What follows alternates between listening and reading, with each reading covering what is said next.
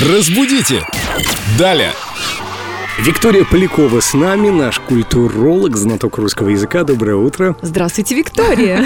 Доброе утро, Мы рады вас видеть. Хотя на улице-то низги не видно, но вы сияете, как новогодняя гирлянда. Сейчас я пролью свет.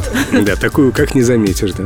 Да, Виктория, и вернемся к выражению «низги не видно». Я его не случайно произнесла, сейчас его редко услышишь, но тем не менее, молодое поколение не знает, что оно означает. «Низги не видно».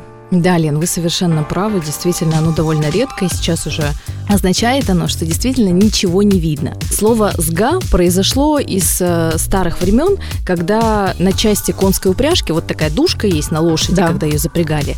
И на этой душке есть э, маленькое колечко. Сквозь это колечко протягивали поводья, чтобы они не болтались в процессе А. езды. Когда ямщик распрягал лошадь, иногда было совершенно ничего не видно, и вот это колечко его было в темноте не найти. Оттуда и произошло выражение «низги не видно». У меня такая же история с игольным ушком. Низги не видно. А у меня со шнурками на ботинках. Ну, видите, у всех сга своя. Поэтому Семен носит липучки или молнии.